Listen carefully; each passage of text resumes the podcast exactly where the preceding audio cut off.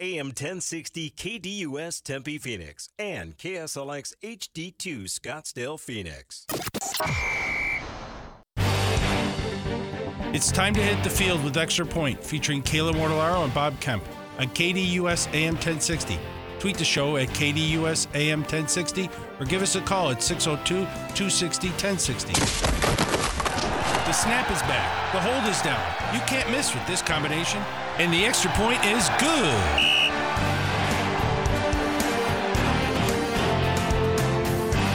Welcome into Extra Point here on KDUS AM 1060. As always, follow along with us online at KDUS1060.com and with the KDUS 1060 app. It is Friday. It is December. Yes, welcome to December, December 1st. Bob Kemp, Kayla Mortellaro here with you up until 1 o'clock today.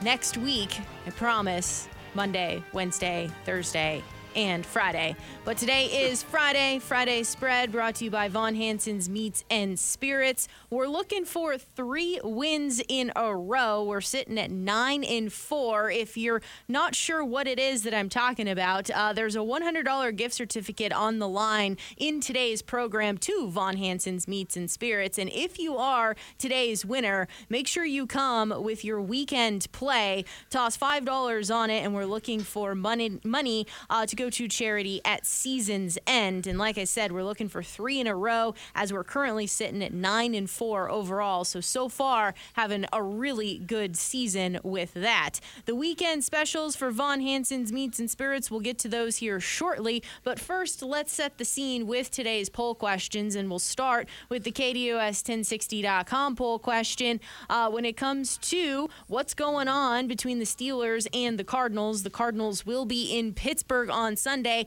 So who do you have? ATS and Bob, we're in a 50 50 split here between the Cardinals plus five and a half and the Steelers minus five and a half.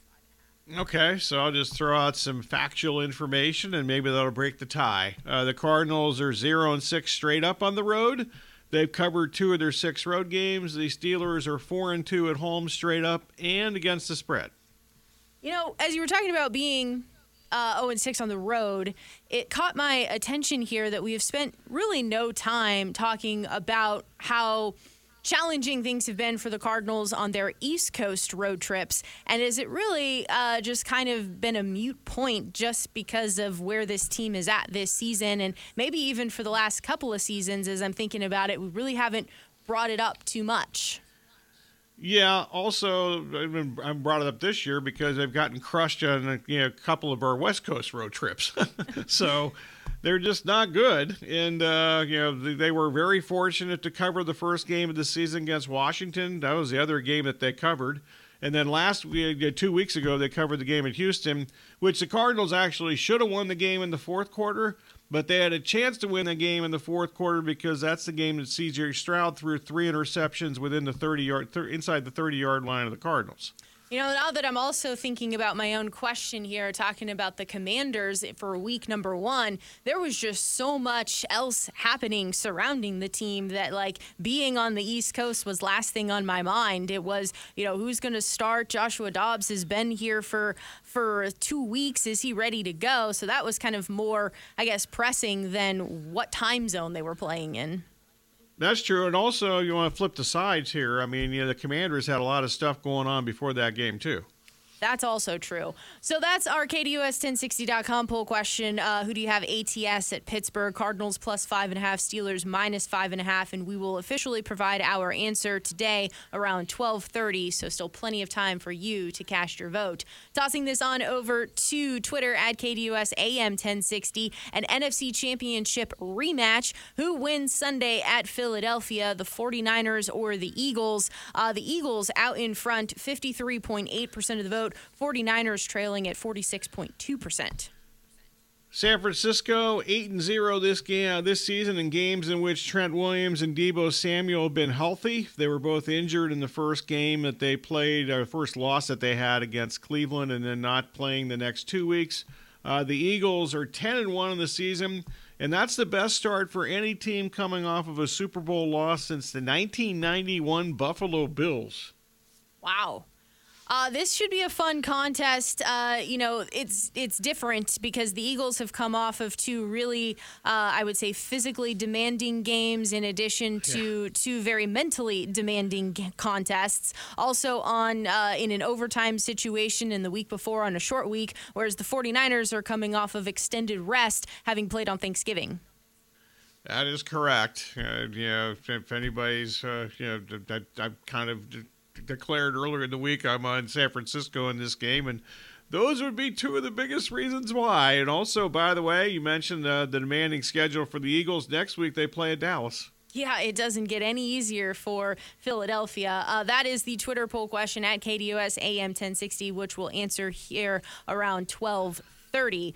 Brian Blewis of Pro Football Network, he is set to join us around 12:15 today for our NFL prop bet discussion. But it is Friday spread brought to you by Von Hanson's Meats and Spirits and our friends. They're located 2390 North Alma School in Chandler. We're getting very close to holiday time, so you want to make your way over there and see what they can do for you this holiday season. VonHanson'sMeats.net as well. In particular to the weekend, though, the specials include certified Angus choice beef New York strip steak at $4 a pound off, prime pork back ribs at $6.99 a pound, and the fresh natural whole fryers at $1.99 a pound. That is VonHanson'sMeats.net. Speaking of those Cowboys, they were on display last night, Thursday Night Football, hosting the Seattle Seahawks. In Week 13, got off to uh, a high-scoring affair with the Cowboys coming out on top, 41 to 35 last night. DK Metcalf, though, let's start here with him on the Seahawks side of things. Uh, DK Metcalf had a game, six catches, 134 yards, three touchdowns. He was primarily chewing that up on DaRon Bland, but Brand, Bland did have a critical interception with the Seahawks up 28 27 late in that third. That's true. Yeah, Metcalf, I think it's safe to say, has been uh, you know inconsistent or disappointing, whatever word you'd like to use. Uh, for much of the season. I think that has a lot to do with you know the offensive line and Geno Smith, as I've mentioned, is uh, you know while Geno was certainly good last night for most of the game, but then the fourth quarter when the game was on the line, he made a couple of not good throws at all. Uh, but you know, throw those things together and you know, Metcalf is uh, kind of a disappointment. I, you know, some fantasy owners are de- been definitely disappointed in him. Hopefully, they didn't bench him this week because they, you know, I'm sure they're gonna. If they used him last night, they're gonna. I can't imagine there's gonna be a wide receiver in the games that are to be played on Sunday or Monday are to they're to have more points in the fantasy world than Metcalf had last night. Uh, so for the Cowboys here, you know, did did this at all, this performance at all, answer any questions that we have because we we went through it on Wednesday some of the numbers for Dak Prescott for this for this offense and how well they're going. But then there was this little butt hang hanging in the balance here based upon the defensive uh, opponents that they had been playing and really just being able to take advantage of those types of opponents here. So now you have this Seahawks team in this primetime setting here and they also were doing it in a come from behind fashion. You have uh, the Cowboys being down 35 to 30 after Seattle went for it on fourth and one from the Cowboys 46. They didn't get it. Dak then orchestrates a seven play drive to get it into the end zone. They go for two and get the two. Uh, then at about midfield again, Dak six plays for a 32 yard field goal, which is how the score ends 41 to 35. Yeah, I, am going to kind of answer your question both ways. Um, you know, I'll explain myself though. First, I think it's good that Dallas was pushed because you know these home games they've just been destroying their opponents. They had not even been behind for one second in a home game this season. Obviously, they were behind for a large majority of the game last night and had to make plays on both sides of the ball, eventually on defense to make a play here and there. And they did that. You mentioned the Bland interception, the Lawrence tackle on that fourth and one play of Charbonnet uh, on the short yardage situation. So I think it's a good thing that they actually had to make some plays. I'm still not sure how good they are, but you know we have this stretch where they're playing five consecutive games starting last night against teams that are at 500 or better. So we're gonna, I think we're gonna have certainly a, a really, I think a solid idea, I would assume, of how good the Cowboys are by the time we actually get to the postseason. Uh, Dak's numbers 29 of 41, 299 yards, three touchdowns, no picks. He was sacked four times in the contest, but therefore, uh, you know, they have obviously this game on Thursday before everyone else here in week 13 competes on Sunday. So a bit incomplete here. But when you do look at the NFC playoff picture, the Eagles are the one seed at 10 and 1. The 49ers are the two seed at 8 and 3. We discussed how they're competing against one another on Sunday. The three seed is sitting with the Lions at 8 and 3. The four seed currently uh, is the Atlanta Falcons at 5 and 6 as they are currently leading the NFC South. Then you have the five seed Cowboys at nine and three, the six seed Vikings at six and six, and then the seven seed Seahawks at six and six. But something you had kind of pointed out here leading up to this that if the Seahawks, uh, and they did, go on to lose against the Cowboys, things could be looking up that they're not even sitting there uh, second in the NFC West. Yeah, the Rams win on Sunday. They're you know they're the number two team in uh, the West, and they're in the playoffs uh, as of uh, that day, at least. A little more on Dak, uh, you know, and the Cowboys. They've had at least three games now with 40 plus points, and Dak has at least he has three games with at least 400 yards passing this year. It is interesting. I saw an argument here that you know there's been this awakening to wow, look how good Dak has been here uh, in in Mike McCarthy's offense, and he's certainly been rolling here. But I guess statistically, if you look at what he's doing, he's kind of been doing a lot of the similar things that he's been doing if you go back to 2021. I think that's uh, maybe that's true statistically, but uh, if anybody wants to quarrel or bicker or argue that Dak, this is the best he's ever played. And I don't think there's any accident that Kellen Moore is not there anymore and Mike McCarthy is calling the plays. Uh, and then I believe Dak will also be up for, uh, you know, an extension here, which would obviously, I think, help the Cowboys cap situation, et cetera. And when you just kind of look at the overall landscape of the quarterback situation and the way he's playing, that seems to make sense as a, as a no brainer right now for the Cowboys and Dak. Yeah, uh, so much for the Trey Lance is going to succeed Dak in a year or two. Crap, which I never believed in for one second. One more bit of news, and we'll travel here locally. Yesterday, the Arizona Cardinals uh, granted the release of tight end Zach Ertz, who uh, J.J. Watt is the one who broke the news on social media yesterday, uh, saying that he plans to sign with a contender. He does have to go through waivers here, at least as of this morning. Ian Rapoport of NFL Network had mentioned a few teams to monitor. Uh, the Eagles, that would be a reunion. Question marks, obviously, Dallas Goddard. Uh, there had been talk about maybe maybe him coming back this week, potentially the following week against the Cowboys with his forearm, elbow, uh, arm situation. Uh, then their other backup tight end also dealing with an injury, but they do have some depth there already. Uh, there was also potential mentioning of the Ravens as they lost Mark Andrews. Uh, Ian Rapoport also mentioned the Bills having some tight end mm-hmm. injuries, and sneakily there, the 49ers. Ian saying that they've always liked Zach Ertz. Yeah, it'll be interesting. You know, that, you know, we talked about Ertz a lot during the trade deadline period, and uh, you know whether the Cardinals would be able to trade him at that time. And I think the biggest reason they weren't able to is that he has a contract of at least ten million dollars for next year, and just you know that's a waiver thing. I mean, if somebody picks him up on waivers, they got to pick up that contract. Uh, so we'll see if that occurs. I don't know if that's an obstacle for teams or not. I think you mentioned some teams, and certainly there's a desperation. And I don't know if there's a desperation in Philadelphia. They are 10 and 1, and they are going to get Goedert back. There was actually some hope earlier this week that he might play this week. That doesn't seem to be the case today, at least as I should rephrase that. As of yesterday, not sure what's going on with the uh, Philadelphia practice situation today, but uh, that seemed to be a long shot yesterday that he played this week but it sure seemed like they were encouraged that he play against the Cowboys next week. So I wonder if that lessens the urgency for the Eagles. Does Zach Ertz, uh, you know, primarily being really good in the pass game and maybe not so great in the run block game, limit some of the contending options? Um, yeah, I think so. Well, let, let, me look at Baltimore, for instance. I mean, I don't think Mark Andrews is known as the greatest blocker of all time. He's not bad, uh, but uh, you know, he's not uh, you know just a you know, guy that catches passes and that's it. He's uh, you know, has some blocking skills. So I'm not I'm not sure. I, think that's a really good question. Uh, also, I think it, the Ertz when he did play this year for the Cardinals uh, wasn't that good. Uh, he dropped you know more than a couple of passes and you know a couple of uh, you know, goal line situations where he didn't come through and.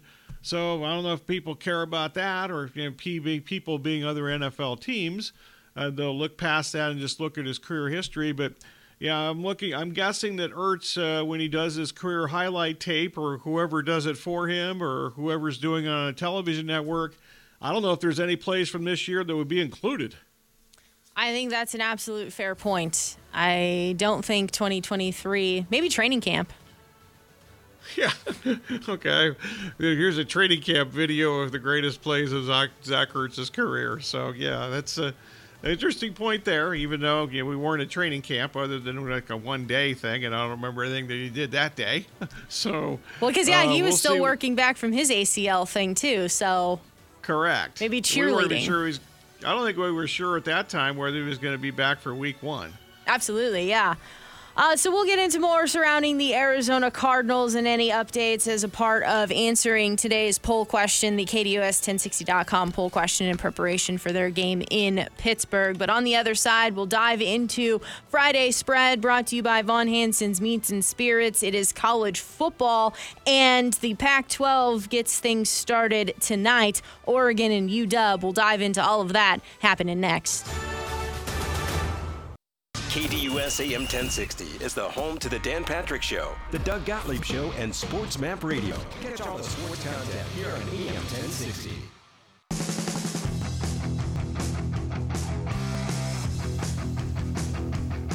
1124 here on this Friday, December 1st edition of the Extra Point. Bob Kemp, Kayla Mortellaro here with you up until 1 o'clock today.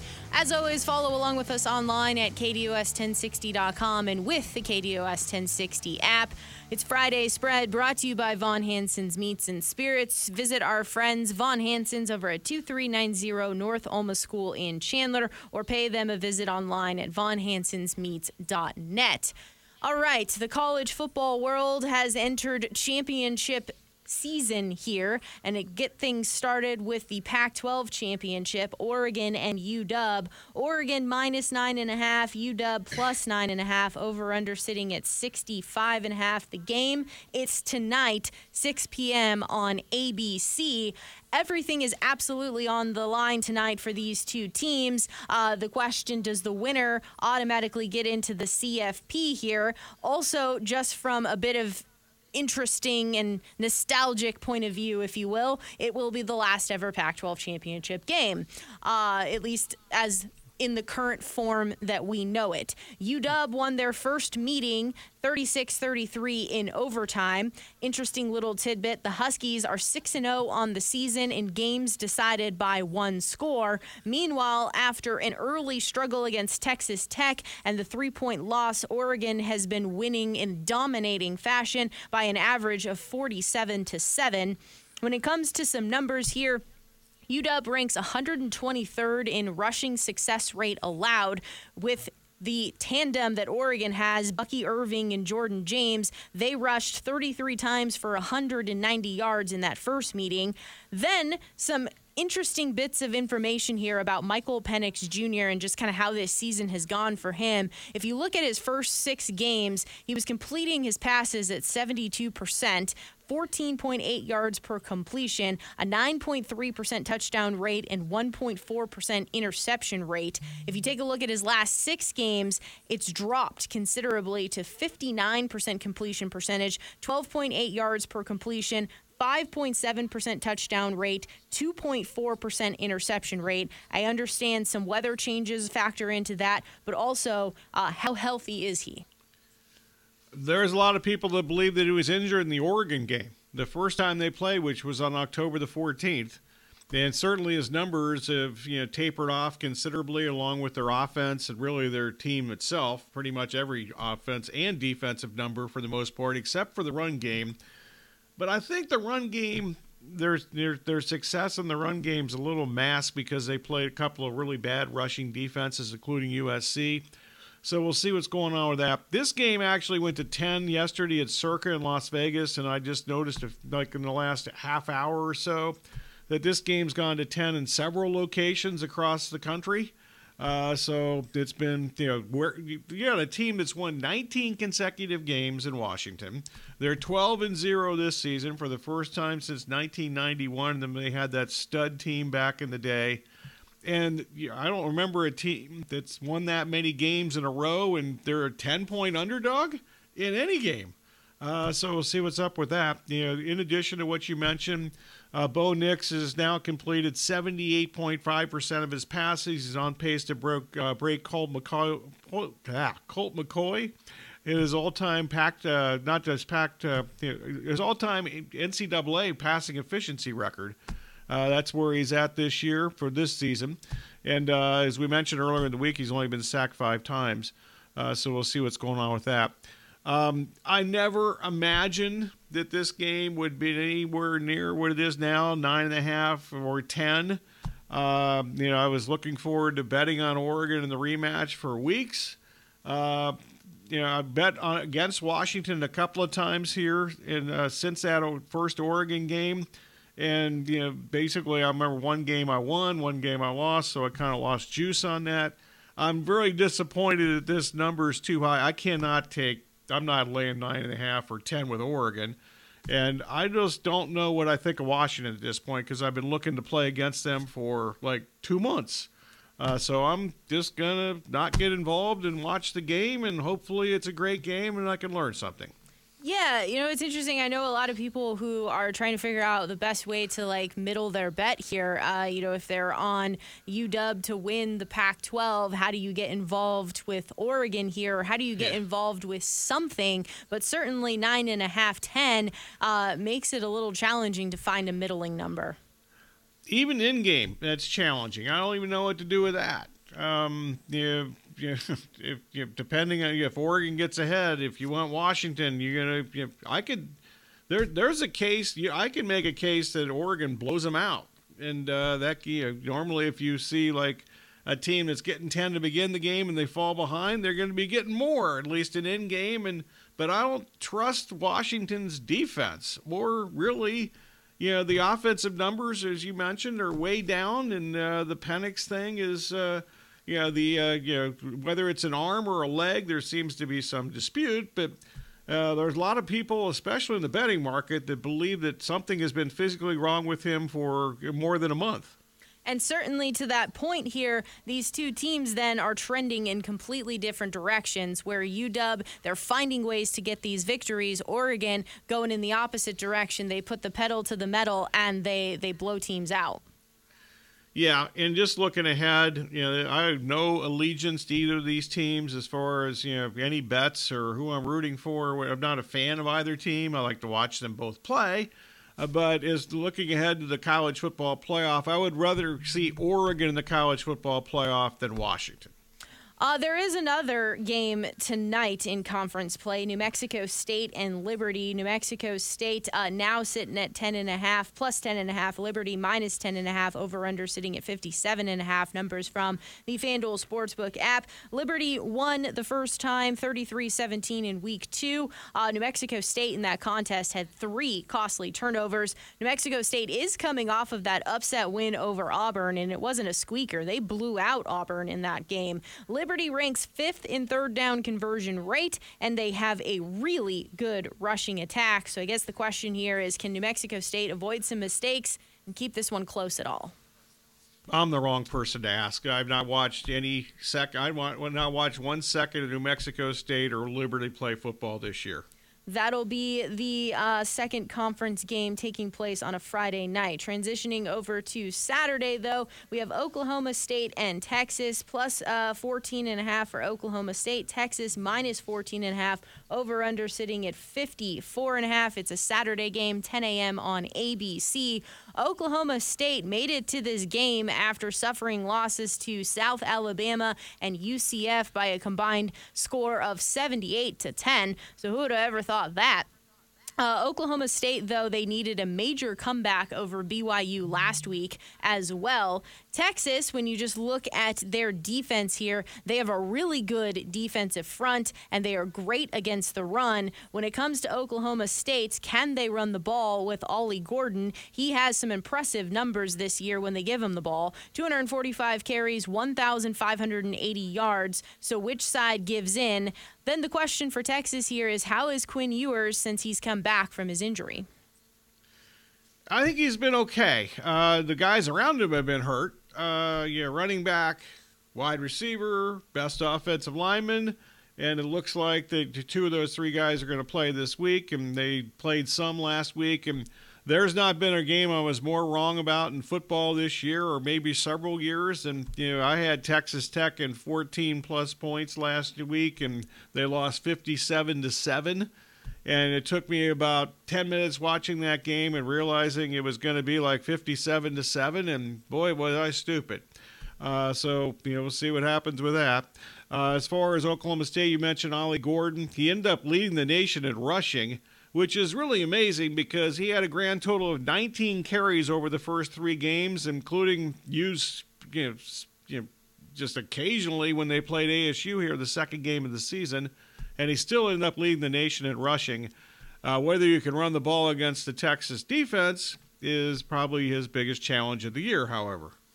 Uh, yeah, and then when you toss it on over to the Texas side of the running back situation, now with Brooks out for the season with his ACL here, it kind of seems like it's C.J. Baxter. He has 582 yards in the year, as well as Jaydon Blue at 306 yeah. yards. Well, Blue is the guy that killed Texas Tech last week. I mean, he, that guy is fast. I knew of him. I didn't really know, you know, I didn't seen much of him uh, before that game last, whatever day that was last weekend, the holiday weekend.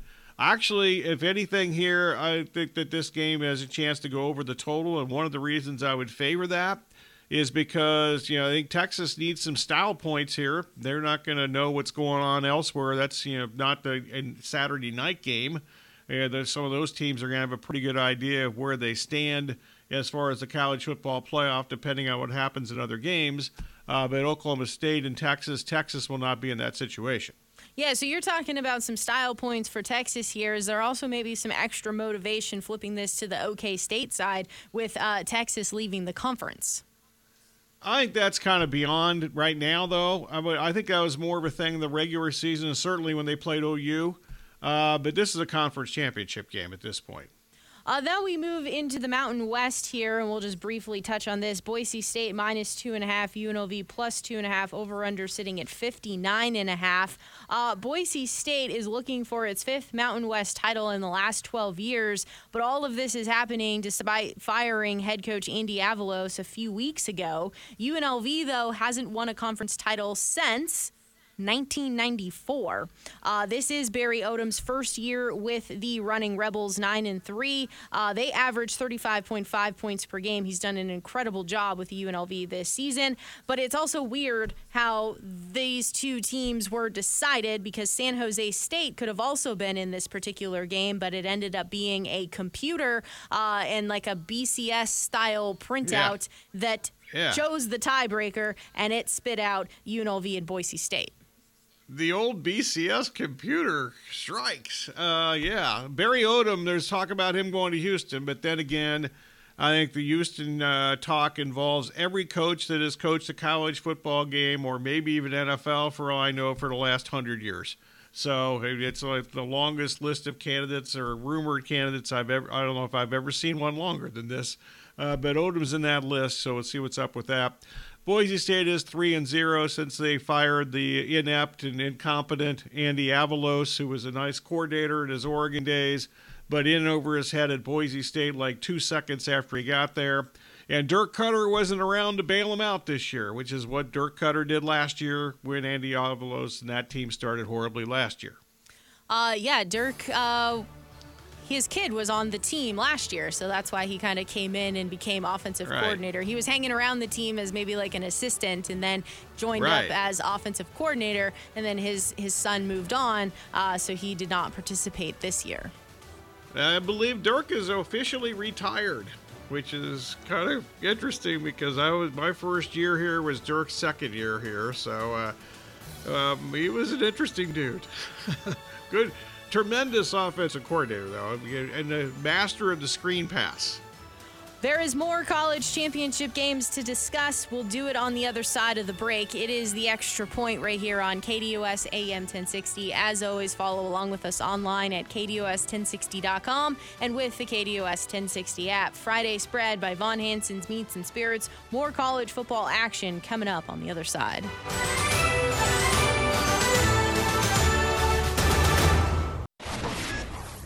Interact with Bob Kemp's poll question on KDUS1060.com. That's KDUS1060.com. And while you're there, check out Bob Kemp's bottom line at KDUS1060.com.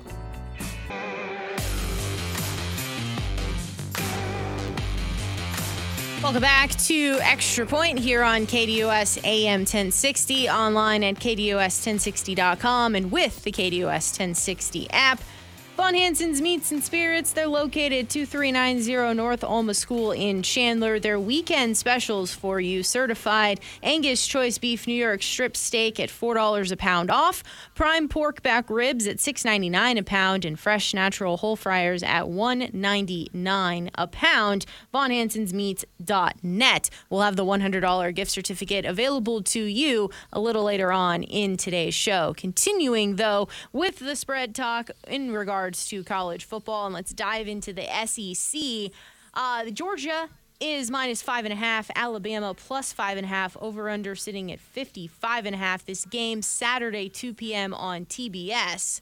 If Alabama wins, the committee has some wild sessions ahead of them, that's for sure. Uh, the last time, though, that Georgia lost a football game, two years ago, in this game when Bama went on to win 41 to 24. Some of the numbers here Alabama is 45th in rushing success rate, but they happen to be very, very good at rushing the ball in short yardage situations. Meanwhile, Georgia's defense ranks 81st in rushing success rate allowed. Meanwhile, for Georgia, their secondary, they rank fifth in passing success rate allowed and ninth in yards allowed per dropback. Jalen Milroe, though, he is not afraid to take some shots down the field. Uh, since he became the full time starter, Alabama has 24% of its passes going at least 20 yards downfield. Uh, that ranks seventh nationally. Bama's offense certainly has to take advantage of the explosives, whereas Georgia's offense, they rarely go three and out. They are about moving the chains. Carson Beck is playing at a very consistent and efficient level. Yeah, I wouldn't pay any attention, quite frankly, to the Alabama season numbers because you know the last five games they've been so much better than they were previously.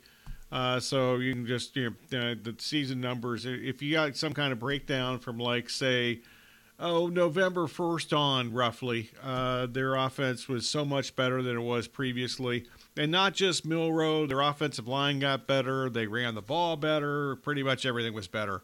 Uh, so there's that. This has been a wild game. Rarely in a this is a high profile game. Obviously, this is a high volume betting game, and the point spread in this game during the week has gone from like four and a half to six, and back bounce back and forth.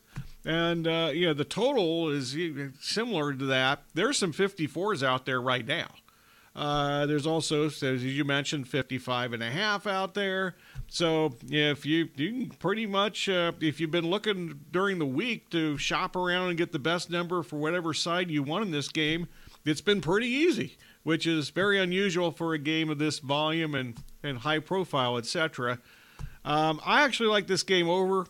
Um, I don't. I think that both offenses can do uh, some damage here. Uh, and the one thing that bothered me the most about Alabama was uh, in that Auburn game was the fact that Auburn not the greatest offensive team of all time. In fact, not a good offensive team at all uh, in some games this year. Ran the ball in that game, and I know it was. Uh, I can't buy it was a letdown spot for Alabama because it's the it's the Alabama and Auburn game, and I've been at that game, and that's all they have in that state. They don't have professional sports, so that's a big game for everybody. Uh, so the fact that Auburn ran the ball, and I think that Georgia can run the ball, and I think Alabama can pass the ball. Uh, in spite of those uh, numbers that you uh, cited as far as the Georgia pass defense. But I think those numbers are a little bogus because I'm not sure how many really good passing offenses Georgia's faced. Uh, yeah, they, that's another question that I had written down here is that will Georgia be able to exploit Bama's run defense? We saw what Auburn was able to do just one week ago, and Milton is certainly a great back for Georgia.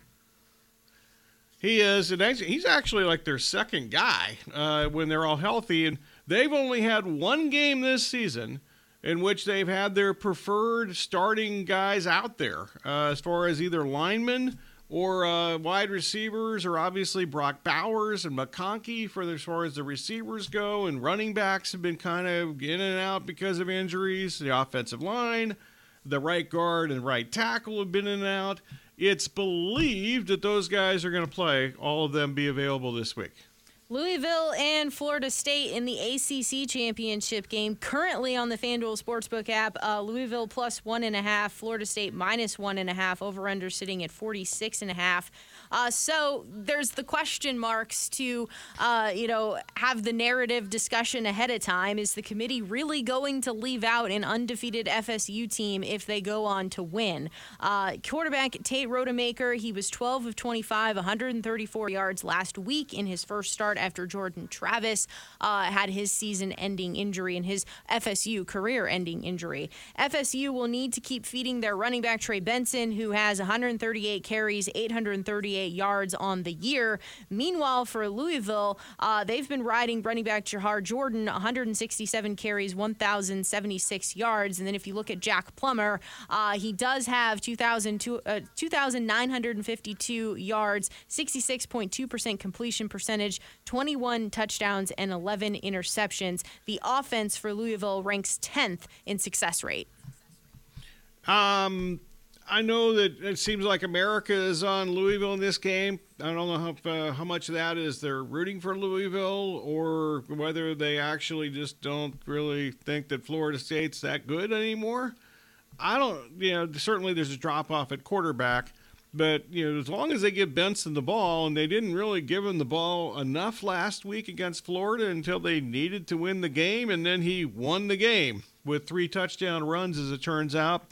And I've been saying all year when Travis was playing that I thought that Florida State has the best combination of quarterback, running back, and two wide receivers of any team in college football. Now, obviously, that's changed the quarterback a little bit, but they've also got playmakers on defense. And I'm going against the grain here. I like Florida State in this game, and I think that Florida State uh, I don't know if they necessarily roll in this game because I'm not sure how many points they're going to score. Not as many as if they had, you know, Travis was the quarterback. Then again, if Travis is the quarterback, I'm guessing this would be close to a touchdown spread instead of one, one and a half, or some twos out there I just saw a few minutes ago. Uh, but I think uh, Florida State takes care of business here. They've uh, uh won 18 in a row straight up, and this game's basically a pick 'em. Yeah, to your point about everyone being on Louisville's side, didn't this open up like four and a half, five and a half, and it's been bet all the way down now to currently one and a half. This morning it was two and a half, but now we're sitting here and uh, at a at a one and a half spread. Yeah, and it's not like Louisville's rolling into this game. They lost their you know their in-state rival game again uh, last week to Kentucky, and that game was at Louisville. And uh, you mentioned Jordan. He's got some good numbers, but he's been nicked up. And Thrash, their best wide receiver, has been nicked up. They both played last week. Looked like they were okay. And Jordan, I thought, a couple plays that uh, we uh, maybe a month ago he would have uh, broken for a much longer run. So I wonder about his health. Thrash actually looked really good. Uh, I just also don't trust Plummer at quarterback. Uh, he's you know been around. This is his third college program. And Louisville's defense, which was really good earlier in the year, they've allowed 400 plus yards three straight games now. That's a Saturday 6 p.m. kick on ABC and the Big Ten title game, uh, Michigan and Iowa. This is just kind of interesting because to look at the total versus the point spread. Michigan minus 21 and a half, Iowa plus 21 and a half. The over/under sitting at 34 and a half. It too is Saturday 6 p.m. on Fox. Michigan gets their head coach Jim Harbaugh back on the sidelines for this one. Whew, Iowa's offense, they rank 128th in points per drive, 132nd in success rate, and I have heard people legitimately ask the question do they cross midfield in this contest? Okay, well, they they'll probably cross midfield if they make a defensive play or their special teams. I don't think get enough credit. They're tremendous in special teams. You know, obviously it's easy to talk about the bad defense, uh, the bad offensive numbers, excuse me, for Iowa, but their defense, they're second in the country in yards per play allowed. Now, granted, the Big Ten and especially the teams they played the Big Ten uh, did not exactly have the best offenses in the world. They also did play Penn State and got killed in that game when uh, at Happy Valley. Happy Valley, in fact, they didn't score any game any, any points in that game at all. Uh, so you can just go through all the bad offensive numbers, and you can get to that however you want to get to it, and whatever, however you want to try to decipher that. Uh, you know, Michigan's going to win the game, but you know I have no interest in laying those kind of numbers against a team that uh, is really good on defense. And uh, I think the one big advantage that Iowa does have in this game, based on the regular season, is Michigan's special teams aren't bad. But Iowa's special teams, I don't think, get enough credit because everybody bashes their offense with a justification and talks about their defense with justification. But I've always said offense, uh, excuse me, defense and special teams, it's kind of like pitching and defense and baseball. I think those things go together and they're, they're, there's not a team in the country that it's not a fluke. I mean, they've got really good players on defense, and their punter is like their most valuable player for the season. And uh, you know, if I'm Michigan, I'm holding my breath when the special teams are out there that nothing goes bad. Friday spread by Von Hanson's Meats and Spirits continues on the other side of the break. We'll transition to the world of the NFL. We'll do that next right here on KDUS AM 1060 online at KDUS1060.com, and with the KDUS 1060 app. Bob Kemp, Kayla Mortellaro here with you up until 1 o'clock today. More Friday spread discussion NFL next.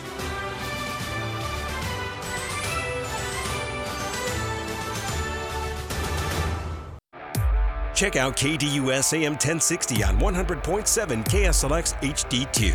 That's right, HD radio on 100.7 channel number 2.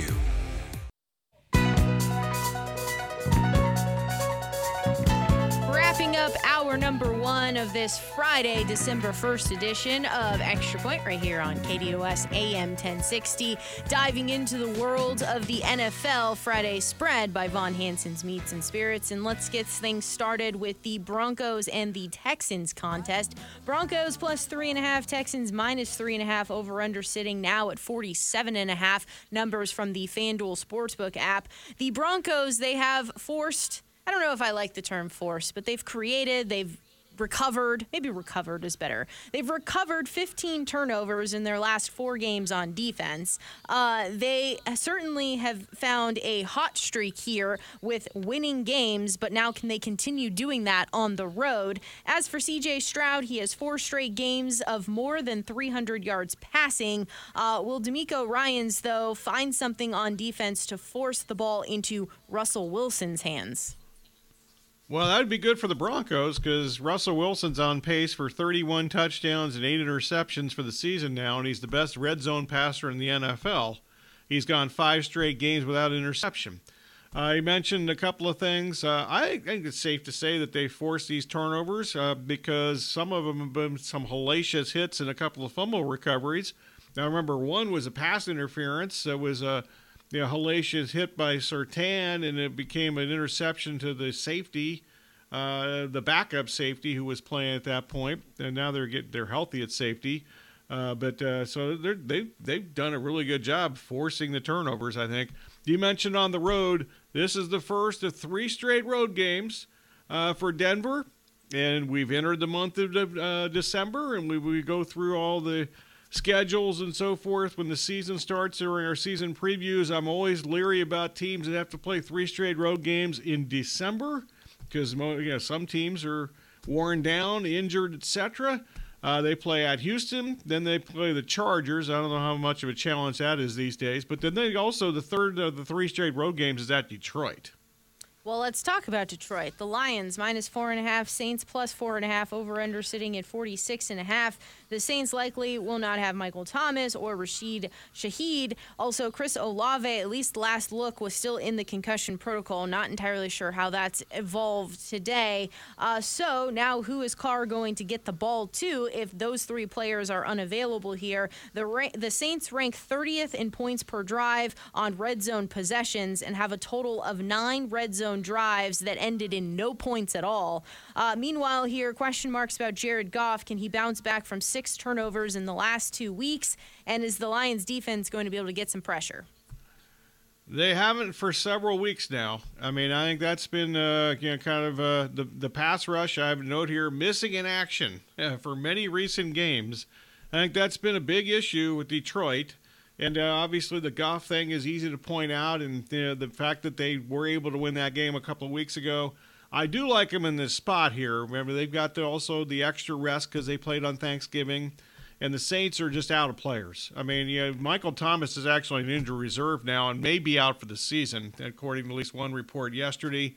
Lattimore also an injured reserve now for at least the next four games. He's going to be out. Uh, you mentioned the Olave thing.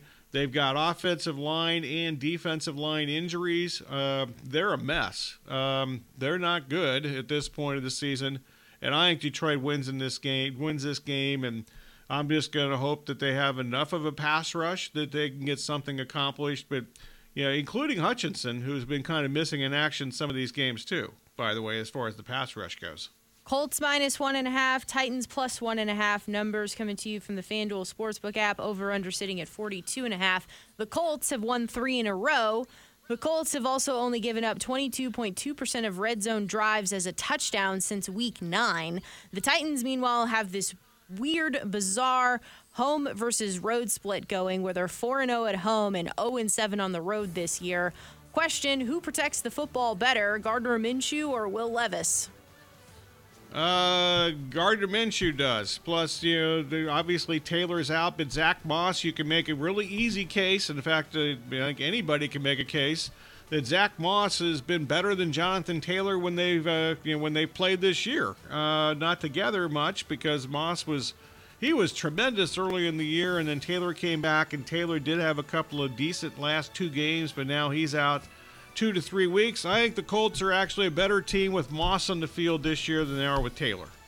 More from around the NFL as Friday spread in this extra point on Friday, December 1st continues to kickstart hour number two. We'll also make room around 12:15 for Brian Blewis of Pro Football Network to talk NFL props. That's all coming up in just a few minutes.